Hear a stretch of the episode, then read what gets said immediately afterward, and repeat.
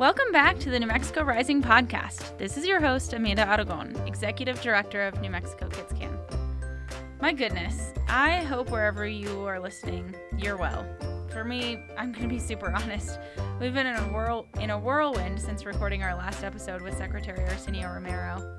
I guess legislative session will do that to you. Time becomes a vortex, and suddenly two weeks have passed. But I'm so glad to have a break from the Roundhouse and be back here in the studio to record another episode of New Mexico Rising. And I bet you're wondering who today's guest is. Well, you'll have to wait just a few more minutes. Or actually, you probably already know because you probably glanced at the title before you hit play on today's episode. But before we get to our guest, we do have a couple reminders for you.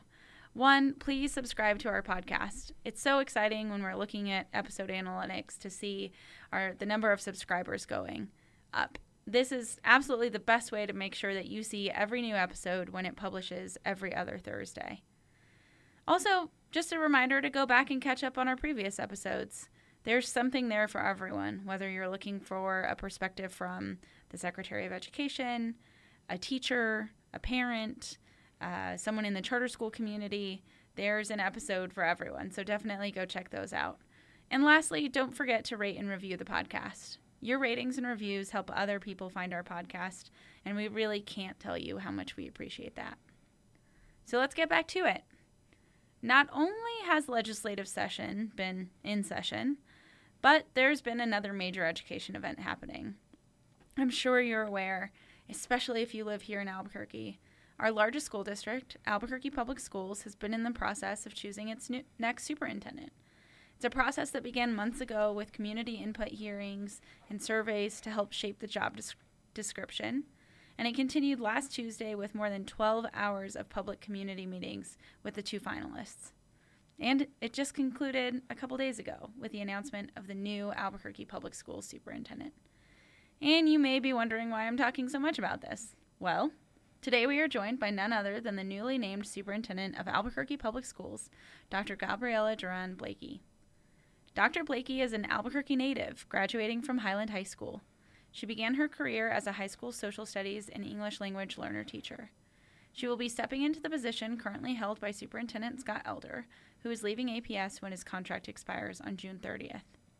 Dr. Blakey earned her Doctorate of Education and a Master of Arts in Educational Leadership from the University of New Mexico and holds a Bachelor of Science in Secondary Education from New Mexico State University. She has over 20 years' experience at Albuquerque Public Schools, ranging from classroom teacher to principal to zone associate superintendent to COO and now superintendent.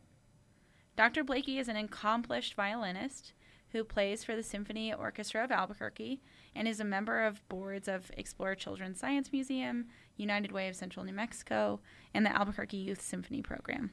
Her husband, Paul Blakey, is also an educator and a professional musician. Dr. Blakey, welcome to New Mexico Rising. Thank you. Thanks, Amanda. It's great to be here. One of the things I saw when I was reviewing all of your um, work history yesterday is you were activities director at one of the high schools. Yes. Which one? At Highland, actually. Did you ever lead the like delegation to state yes, student council? Several times. Where where was it hosted the years um, you went? I remember going to Hobbs. I remember going to Clovis. I want to say Rio Rancho. Um, I did that for about six years. So we went all over the Yeah. state and lots of cheering and fun. It was actually one of the best jobs. It's so fun. That was like my dream job when I was in high school. I was like, I want to be an activities director. I think we must have been at Hobbs together. oh yeah. because I was in student council at that time. I was bummed. I was a freshman at Rio Rancho High School when we hosted, and I wasn't in student council my freshman year, Oh. so I missed out on like the experience of hosting state. But So such fun. good memories. Yes, it's so much fun. So what a whirlwind! Yes. a few, probably not even a few weeks, like a few months for you. What do you want people listening to know about you as you step into this new role? Um, I think the biggest thing is just to know how committed I am and how excited I am for the change that is about to happen. I think we're on a great trajectory, so the timing couldn't get better um, as far as the board setting up all of their goals and guardrails, having a strategic plan, and just getting in now to do the work. So that's my biggest excitement, and I want people to know is that I'm committed to making change, doing the work, and having great things happen for our kids. That's awesome. I know you got to share a lot about yourself um, through last Mm-hmm. week's or this week's last week's um, public Yeah. input kind of sessions. But do you want to share more a little bit about like your kind of experience in Albuquerque public schools and how you started and how you ended up here? Sure, it's um, it's kind of funny because you know you put yourself out there and then everybody now knows everything. You know, I figured I had nothing to lose, so um, if I'm going to put myself out there, I might as well tell everybody everything. So, and I think that's important too, just in leadership, to be really authentic. And so I want people to know who I am as a person because those are like the values I lead with. So I want to be really clear about that. Um, and I've worked in every sector of the district. I've worked in every quadrant of the city. But all of that work I do is to get to a point where I can make a difference for kids. So I want to walk in the shoes of, you know, the, the teachers and maintenance workers and everybody that has their arms around these children. Um, so that I know what we need to do to make a difference. So I'm really excited about what has brought me to this place but it's actually a kind of a funny road because I started teaching um, in Seattle, outside of Seattle, Washington, actually. And I think it's the same thing that happens to many of us. You know, we grow up and then you're like, oh, I need to leave New Mexico. So I left and went and taught up in uh, Everett, Washington. And um, I loved it. But just like a lot of people, I was drawn back to Albuquerque where I went to teach at Highland. And I knew that in my career, like, it was my core value of giving back to my community. I love the field, but being being able to have that connection was really important to me. Um, so I came back uh, to Albuquerque and started teaching at, at Highland at that time. Well, I think a lot of people don't know that about you and that you taught Mm-hmm. in Washington. And I think the other thing that people don't know about, may not know about you, or maybe isn't talked about as much, both the Washington component and that you started a charter Mm-hmm. school. What did you learn from those two experiences outside of kind of the APS structure? And what from those experiences will you be bringing into your new role? I think that's really important. And I'd like people to know that about me too, because sometimes, you know, there's value in people bringing different perspectives. But some people, when I'm working with them, I'm like, you just need to go out a little bit and then come back and bring what you learn because it just makes us stronger. One thing I learned was like the assets we have here. Um, and that's something I think that, you know, the land of entrapment or, you know, Yeah. you leave and then you're brought back. And I think that has made me more committed. But I also learned good practices that are happening outside that we can do. Like, why not do it here? Right. Um, when I was in Seattle, I started a newcomer program. I taught mostly refugee students who were new to the country. And so that's just an example of in APS, I started our newcomer program um, in APS and built out that department um, because I saw what we could do. And um, I think that that's really important. I founded Health Leadership High School. And in looking at that, like compared to the goals and guardrails, it was a really good connection because I was like, well, that's kind of like my school I created was basically based on the goals and guardrails, but it was a limited number of students that we could serve. Um, so I'm really excited about being able to take all of that knowledge. When I went to start a school, that was part of my interest. And I remember one of my elementary teachers telling me that I was really inquisitive when I was little. And I only remember that because I was like, what does inquisitive mean? I, Right. You know, I remember having to look it up. But I think that that's what draws me to do different things. And I'm really interested in it and then take it back to see how can we partner with other schools or what is it we're missing or what can we do better? And what are people offering that we don't and should we or should we partner with other people? So I think that perspective is really important in my leadership that I can see outside the box. I do a lot of work with the Council of Great City Schools just to learn, like to mm-hmm. learn what other people are doing and then know that maybe we're not cookie cutter of how we can replicate it, but let's see how we can make it work for our kids in Albuquerque to make things better. And I think I have a really good way because of my past experiences of being able to do that. The connection of like outside work with how we can make it with like the Albuquerque twist on it. Yeah, I love that blend. And I think it's a unique experience that people have that leave and come back. Mm-hmm. Um, I think it's an experience that, frankly, like I wish every person in New Mexico could have of just getting away for a little bit and realizing there's a lot of good stuff here and there's things that we want to change. Mm-hmm. And the right mix of that is probably a little of both. Like, let's take some ideas that are working elsewhere and apply them to our local context, as opposed to where I think, you know, I hear a lot of like both and from you. We can take those ideas and apply our local context. And I think people are constantly like wanting to push people like you or our work in New Mexico Kids Can into one or the other. Mm-hmm. Oh, we don't want any outside ideas, or we only want outside ideas. And it's like, well, there's Mhm. the answer is really in the middle. Mhm. And so, um, I think that's a really cool reflection on your time in Washington and and starting health leadership. Of there's so much that we can accomplish when we're open to other mm-hmm. ideas, and we recognize like you can't just take it and duplicate it exactly here. We're we're a little bit different, and so we got to apply that. Yeah, exactly. Well, I know one of the things that you mentioned during the community input hearings was your experience improving student outcomes in three of the schools that were identified by the state as MRI. And I'm when I was thinking about this question last night, I was like, how do we help listeners understand? Like you hear MRI, you know Mhm. exactly what it means. I hear it, I know exactly what it means. But for our listeners, MRI stands for more rigorous intervention. Again, you're like, what in the world does that mean? It's a federal designation of schools, and New Mexico identified four that were really at the bottom of performance statewide. And at that time, you were zone associate zone superintendent, uh, and you oversaw Whittier and Hawthorne, which were two of those schools. And I just I have spent a lot of time reflecting on that. That was incredibly challenging time, I think, for a lot of people, but you probably especially as the zone associate soup really stuck between battles that were playing out very publicly between the state, the district leadership, um, and the teachers union. And we were embroiled in lots of really public fights about what needed to happen to turn around these schools. Ultimately, a new model that the district now calls TOPS, which we transform. What is I don't know what the I can't remember. I know. I think we've all just for. started referring to Yeah. it as TOPS. Uh, that new model was created, and it took breaking some glass and renegotiating some labor agreements and a lot of scrutiny. What did you learn from that process, and what are you kind of going to take away and apply to this role? Um, looking back on it, it's kind of hard to uh, think that like we went through all of that. It was pre-COVID. Um, I think I had been the superintendent in that um, zone for a year or two before um, we got the designations, and a little bit of it was, and part of why I'm like so excited to do the work ahead of us. A little bit is I haven't been in a position to have like permission to like be bold. And so, even though we see problems in the school, the district has had a little bit of a record of moving really slow. And I know we could move faster.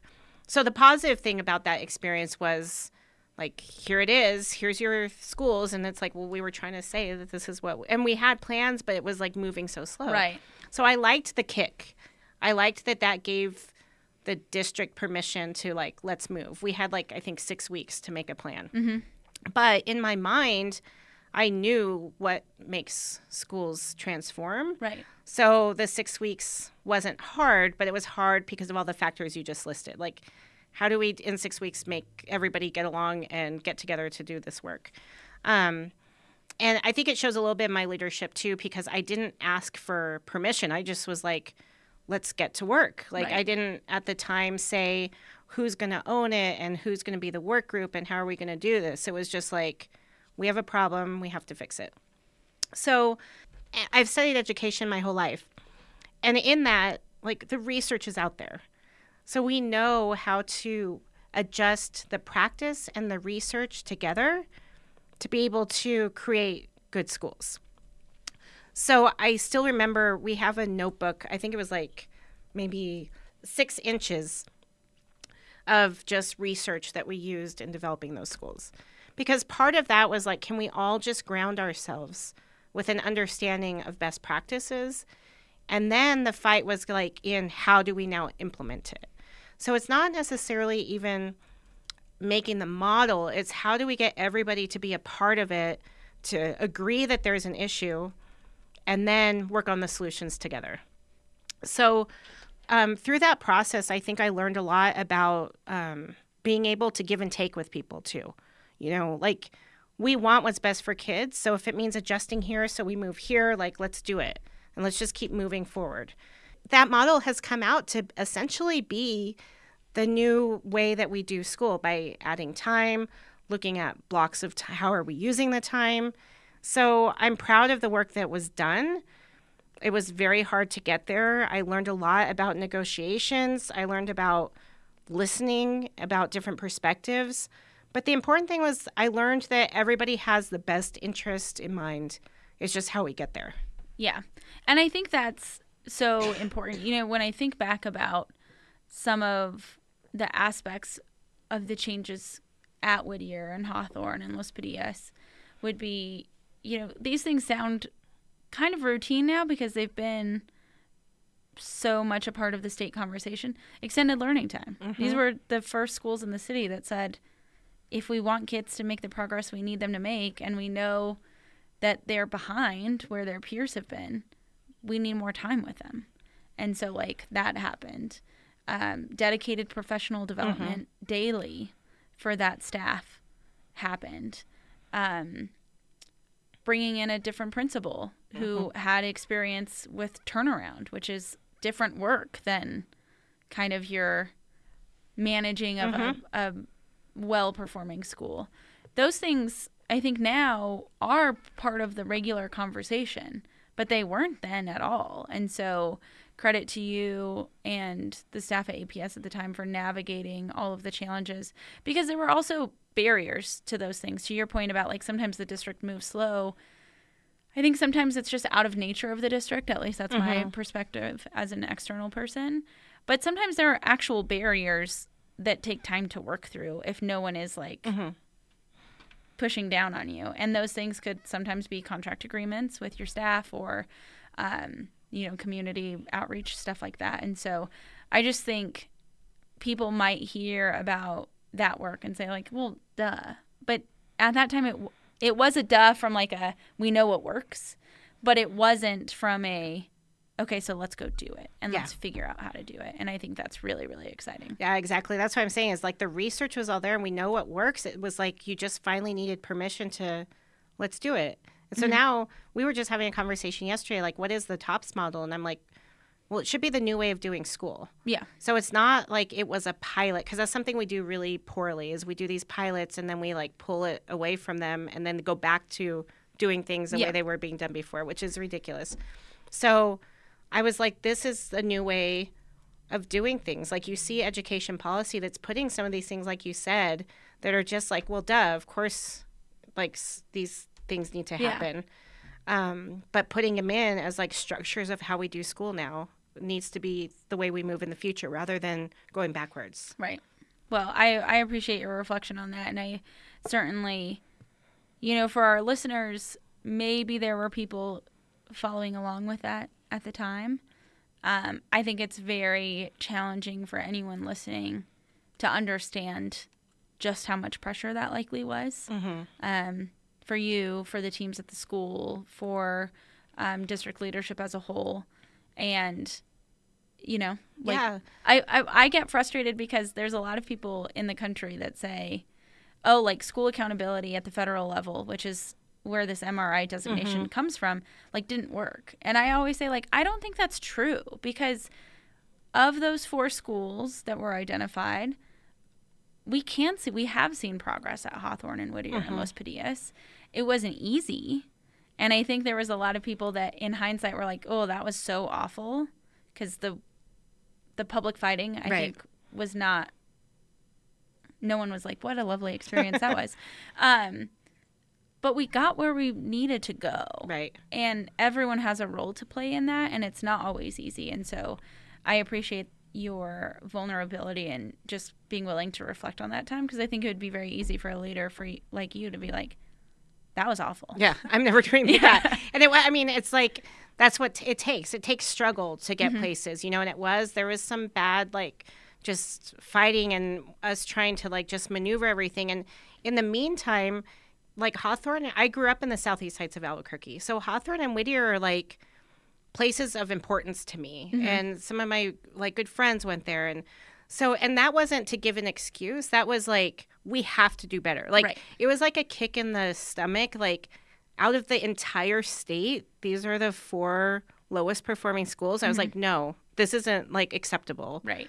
And so that kick I think is what got us through the like emotions that everybody just needs to get in and do this. But it was um, it, it takes struggle to make progress and it takes building and repairing relationships, I think, too, because it also was, I think, emotional to people and seeing kids that were like, is my school getting closed? Are my teachers bad? And Yeah. like working through all of that and seeing the kids now who are like so proud, you know, like of the work that they've done and um, that they're proud to be at their school. Yeah, and I think hearing you reflect on that, I'll I'll share a little bit about a conversation I had with my brother at the time.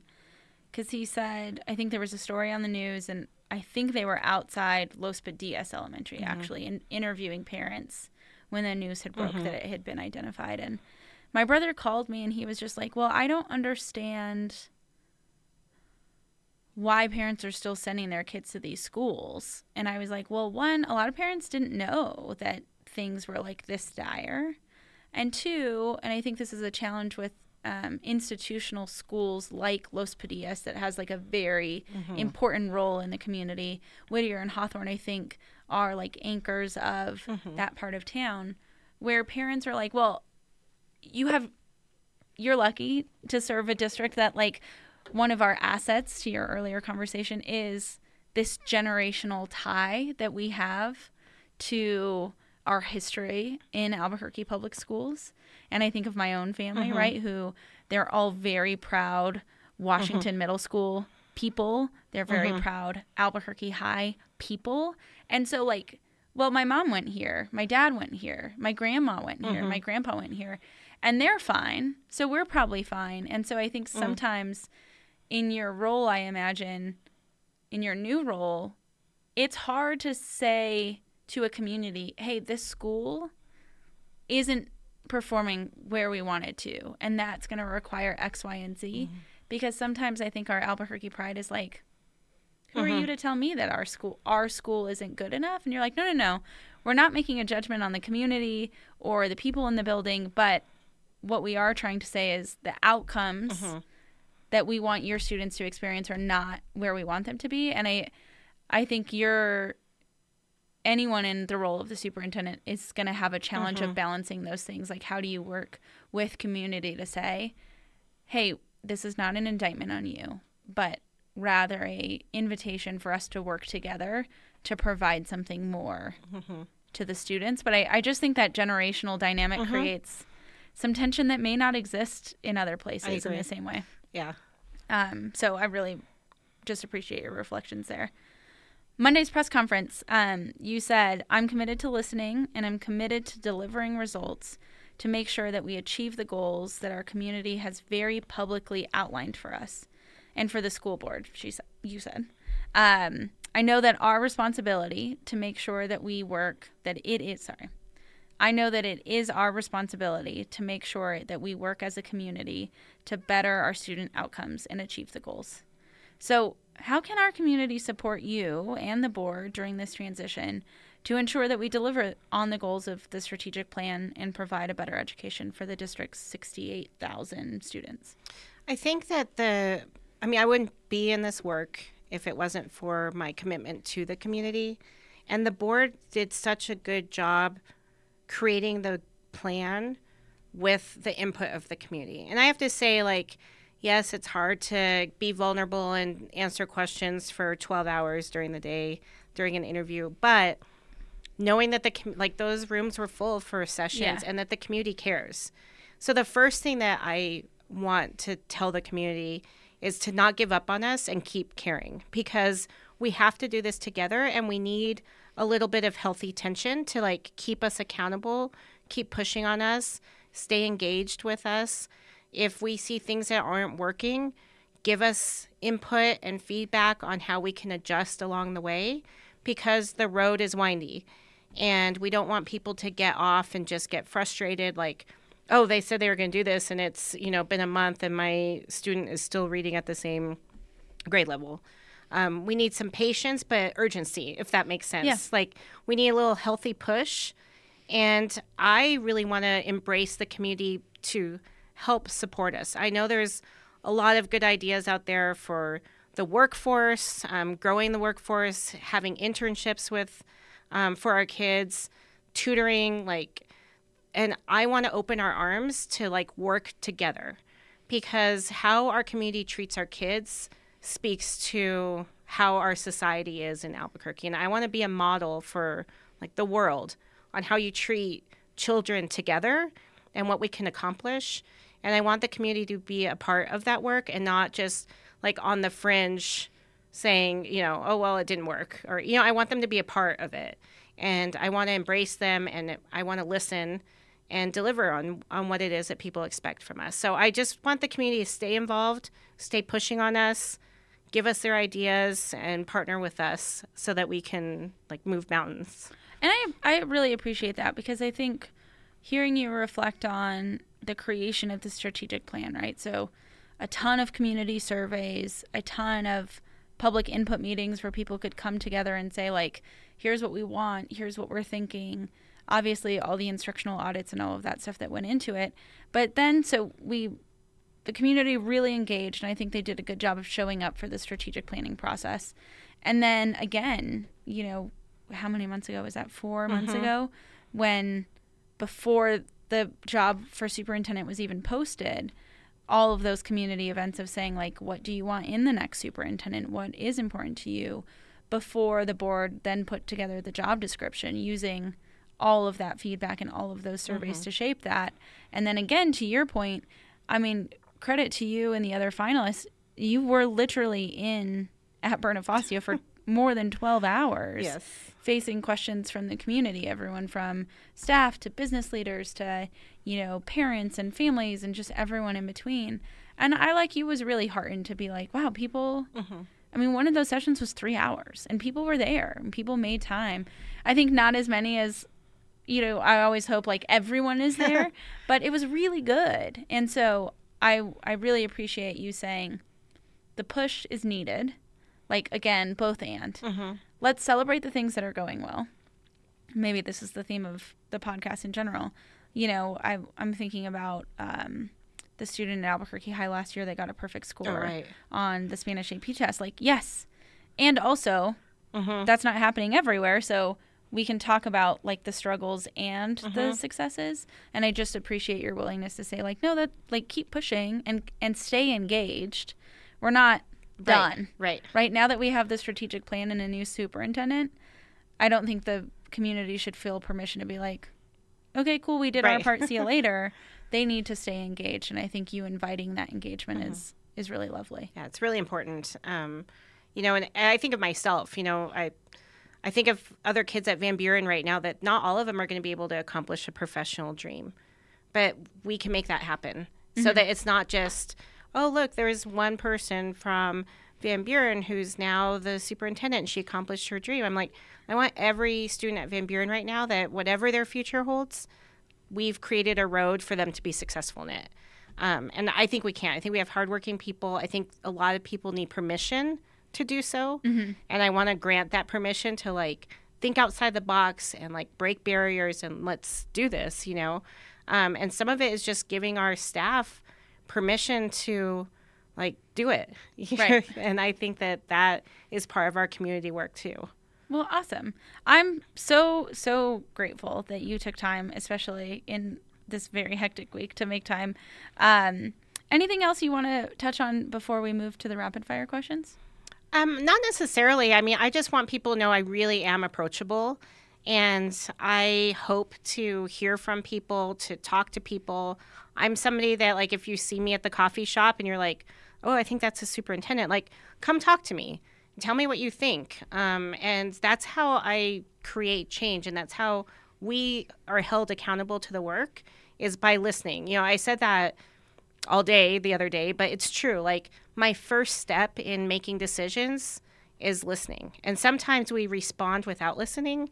And I want to make sure that I'm listening and responding appropriately. So I just want to really make sure that people know out there I'm approachable, reach out, you know, stop me. And I, I love to talk education anyway. So um, might as well do it. might as well do it over coffee.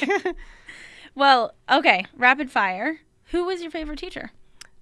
Um, so that's that's a good one. I have a lot. I'm sure everybody's like, oh, I have a lot, but I have two specifically. Um, Mrs. Albach was my uh, second grade teacher, and Miss Sutton was my English teacher at um, Van Buren. And thinking about those two, like they were bold women. Like they were my teachers and they were such good role models for me of like say what you mean, like use your voice. They treated me as like an individual and I needed like in middle school like most of us, I needed Yeah. a lot of Ooh. attention. Yes. So I remember Miss Sutton like giving me attention, but also giving me permission to be like a strong woman. And I really appreciate them instilling that in me. I, other people might not appreciate it, but um, I really appreciate not just the content that they taught me, but just the push of just being proud of who you are and just being okay being bold. I love that. What's your favorite restaurant? I would say, you know, right now I'm like on a big Matucci's kick. Oh yeah. Um, Do you have a favorite location? well, I'm- Everyone has a favorite location, and they're all very different. I think that like the um I think that the one on Montano is my favorite, which is like Italian. Mm, Yeah. Yeah, I like the- can't remember what their like I think they're the are. I think that's my favorite. But I'm on a tour of them, so uh, I'll keep trying. I'll keep Yeah. rotating, you know. Um, so that's definitely a big one. Cocina Azul is another one. Um, I'm like, I'll, I eat Mexican and Italian food pretty much like as a staple. So good. Um, those are like my two big ones. But I am on a Matucci's kick and a tour of seeing which, Which one? one, is Yeah. gonna yeah. I, I think Montano used to be my favorite until they opened the one in Nob Hill. oh yeah. And now I love that one, but Montano is my second favorite. uh, tell us about something that you're watching, reading, or listening to. Um. So well, you know, I am. Everybody at work will even tell you like they're like, "What are you listening to?" And it's either um the legislature.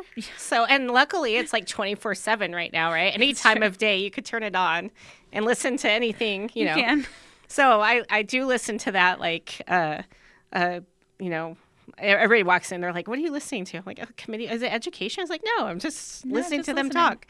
Um, and I also do that with school board me- meetings across the country. So I watch Oh, that's really school board meetings, and they're fascinating to me. And there's one school district. It's like I was I teach a class at UNM, and I was telling my students, you guys have to start watching. It's like you wait for the next one. It's like better than a Real Housewives episode. You just um, so I watch school board meetings, um, and uh, it also teaches you like how to recognize the madness everywhere. You know, like it, it puts things in it puts things in great perspective. And in this role, I know I'm going to need it even more. Like, okay, I get what's happening. Um, and then on a personal level, also, I'm a big fan of Richard Rohr. So I read like his um, messages every day to kind of just get me grounded and remember what I'm what I'm doing as a person. Yeah, I love that. It reminds me of a reflection I had yesterday, which is this feels like the first time in a very long time that we've had kind of three working together in a way that I'm I'm hopeful will be like together.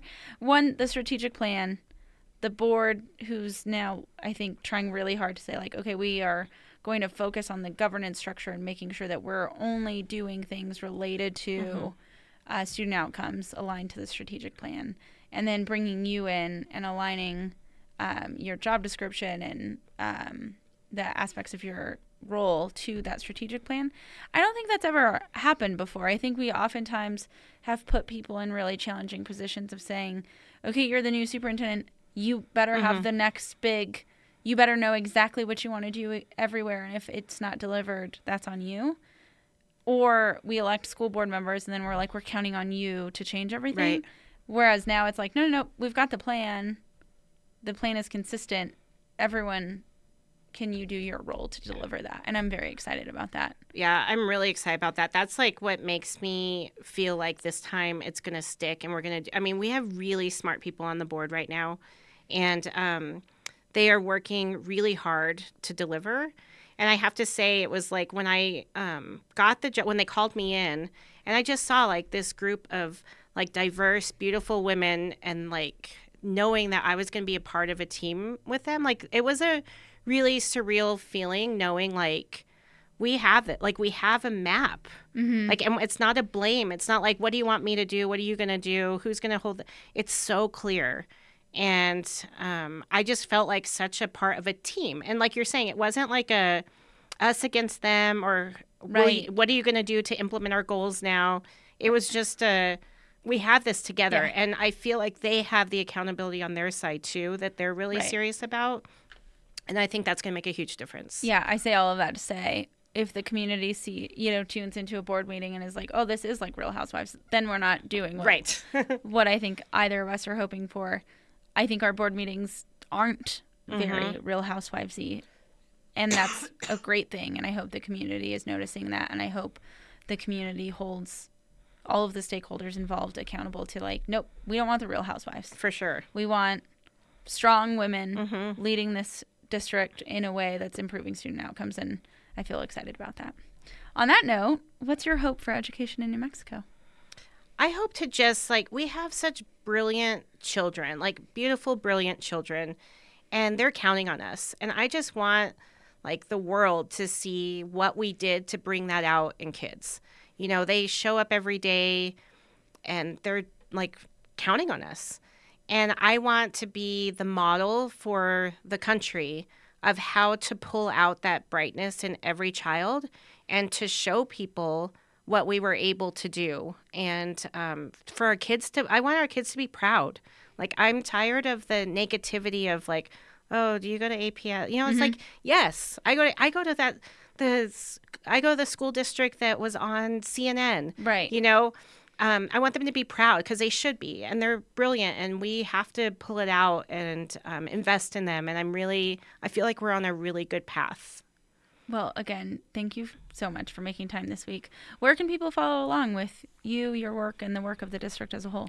So the website's a great way to do it, and of course, social media. I'll be starting um, when I get officially started. I'll have a like a big social media presence so people can follow along. And again, that's how like keep us accountable. Keep following us. Let, tell us when we're on track, and tell us when you think we're going off track. Well, thank you for inviting that conversation, and thank you for being here. We're so grateful. Thank you. All right. At the end of each episode, we highlight any relevant education news that we think you need to know. So, in case you missed it, the New Mexico House of Representatives approved a $10.2 billion state budget, directing a historic $4.7 billion to public education.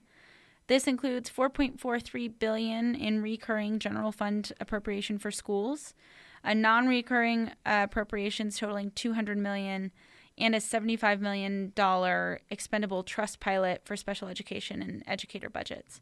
Lots of details within all of those numbers that I just threw at you. But um, we're not done yet. So, the state budget, as I said, has been approved by the House and is currently awaiting consideration by the Senate. So, everything that I said could and probably will change. But there are, I don't know, nine, ten days left in the session. So, by the time we have a new episode for you, we'll have final budget numbers for you. Senate Joint Resolution 9, which is a constitutional amendment aiming to uh, get rid of the Secretary of Education position and return us to the governance model we had 20 years ago, which was an elected school board of 10 plus five appointees, uh, governor appointees, has been temporarily tabled by the House Education Committee. That means it's paused for now. Could be picked up at any moment. Um, SJR 9 already passed Senate committees and the Senate, and like I said, was paused in House Education. So if it is picked up, it could move very quickly to a House floor vote. But for now, it's on pause. Stay tuned. And lastly, House Bill 171, which proposes changes to New Mexico's graduation requirements um, and allows a little bit more flexibility at the district level, quickly moved through the House and gained approval from the Senate Education Committee. This bill has garnered bipartisan support, mainly based on its uh, focus on increasing student choice and flexibility. However, it does remove Algebra 2 as a core requirement and make some changes to kind of that core um, academic requirement that we previously required for students. It now awaits a vote on the Senate floor, and should it pass the Senate floor, it will head to the governor's office for her signature. That is a wrap on the third episode of semester three of New Mexico Rising. Thank you so much for joining us. Please don't forget to subscribe wherever you get your podcasts so you never miss an episode. You can follow us on social media at NMKidsCan to catch all the latest education news and hear about opportunities to use your voice to create change. Please consider rating the podcast and leaving a review or sharing the link with a friend. Thanks for listening. Talk to you soon.